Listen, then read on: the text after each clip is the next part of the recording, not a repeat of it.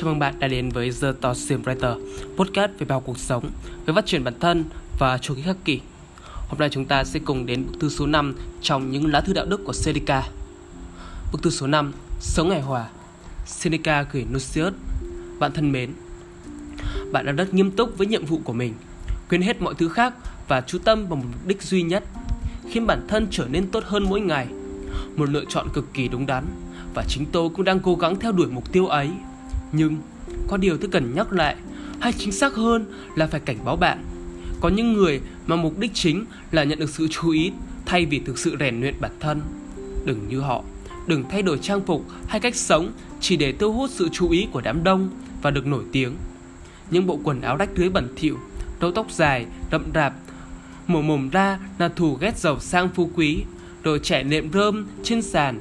Tất cả những thứ đó hay bất cứ dấu hiệu tiêu cực nào khác của việc đày đọa bản thân là những thứ có né tốt hơn ta nên tránh. Tự thân từ triết học đã khiến mọi người cảm thấy không thoải mái cho dù ta có dùng thêm nó giản dị thế nào đi chăng nữa. Vậy, thử nghĩ xem sẽ thế nào nếu bạn có thể tạo ra sự tách biệt với các cư xử thông thường của mọi người. Bên trong tâm trí, hay để ta hoàn toàn khác biệt, nhưng bên ngoài hay giống như mọi người. Quần áo ta mặc không nên quá sang trọng nhưng cũng đừng xấu xấu bẩn bật. Ta không cần hũ bạc khảm vàng, nhưng cũng đừng cho rằng việc không có vàng bạc là dấu hiệu của tính cần kiệm. Nên nhớ, ta đang hướng đến một cuộc sống tốt đẹp hơn, chứ không phải một cuộc sống trái ngược với bình thường. Nếu không, ta sẽ khiến chính những người mà ta muốn cảm hóa đời xa mình vì họ không muốn sẽ trở nên giống ta một chút nào cả. Điểm cốt yếu đầu tiên mà triết học hướng tới đó là cảm giác của một cá nhân mong muốn được sống hòa hợp với cộng đồng. Khi trở lên khác biệt, ta sẽ bị đẩy ra xa khỏi điểm này. Nếu không cẩn thận, chính điều đáng ra có thể khiến người ta được ngưỡng mộ lại đẩy ta vào thế bị mỉa mai và căm ghét. Mục đích của ta là sống thuận theo tự nhiên, đúng không? Việc đe đọa bản thân, ví dụ như dừng hẳn việc tắm rửa và làm sạch sẽ thân thể, tự khiến mình trở nên bẩn thỉu, ăn thức ăn không những rẻ mà còn ôi thiêu, là đi ngược lại với tự nhiên. Nếu như mùa quáng chạy theo những thói xa hoa là biểu hiện của bê tha, thì ở thái cực ngược lại, tự ép bản thân bỏ qua những sự thoải mái bình dị và dễ dàng có được cũng là điên cùng không kém. Triết học để cao tính kỷ luật chứ không phải sự quên mình không cần thiết. Bạn biết đấy, người kỷ cương giản dị nhất cũng cần tắm táp trải đầu. Giới hạn hợp lý là ta nên kết hợp hài hòa cách sống của một người bình thường và một vĩ nhân. Ta sống một đời để người khác có thể cảm thấy khâm phục nhưng không quá san lạ đến nỗi họ không thể nhận ra. Bạn hỏi, ý ông là sao, Seneca? Chẳng lẽ ta nên hành động giống người bình thường? Chẳng lẽ không có sự khác biệt giữa ta và đám đông? Bạn yên tâm, chắc chắn là có khác biệt. Thậm chí sự khác biệt rất lớn là đẳng khác. Nhưng chỉ khi thực sự quan sát, người ta mới có thể nhận ra những khác biệt ấy.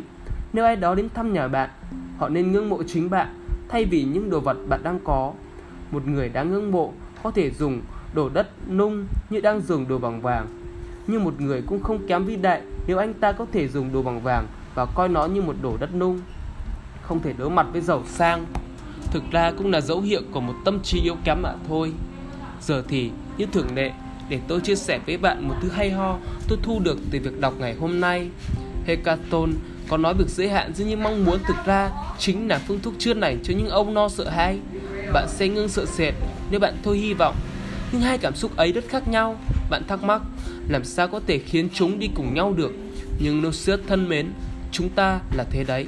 Mặc dù có vẻ khác biệt, nhưng cảm xúc ấy thực sự liên kết với nhau. Như phạm nhân và các tù luôn ở cùng một nơi, chỉ cách nhau qua song sắt. Hy vọng và sợ hãi cũng vậy. Ở đâu đó có hy vọng, ở đó có lo sợ. Thực ra, chẳng có gì đã ngạc nhiên trong sự thật ấy. Cả hai cảm xúc đều đến từ một tâm trí dao động. Người ta no nóng về những thứ người ta hy vọng sẽ đến. Nguyên nhân chủ yếu là thay vì sống thực sự trong hiện tại, họ lại hướng đến suy nghĩ đến những điều xa xôi trong tương lai. Vì vậy mà tiên đoán đáng lẽ là một trong những món quà tuyệt vời nhất của con người lại trở thành điều tồi tệ. Bạn để ý xem, loài vật khi thoát khỏi nguy hiểm sẽ ngay lập tức trở lại thanh thản, còn con người thì bị dằn vặt bởi cả những thứ đã qua và những thứ chưa đến. Thường thì quyền năng của chúng ta đem lại tai họa Chỉ nhớ nhắc ta về những nỗi sợ trong quá khứ, trong khi khả năng dự đoán báo hiệu những tai họa trong tương lai. Không ai phải lo no lắng sợ hãi nên có thể thực sự sống trong hiện tại. Kính thư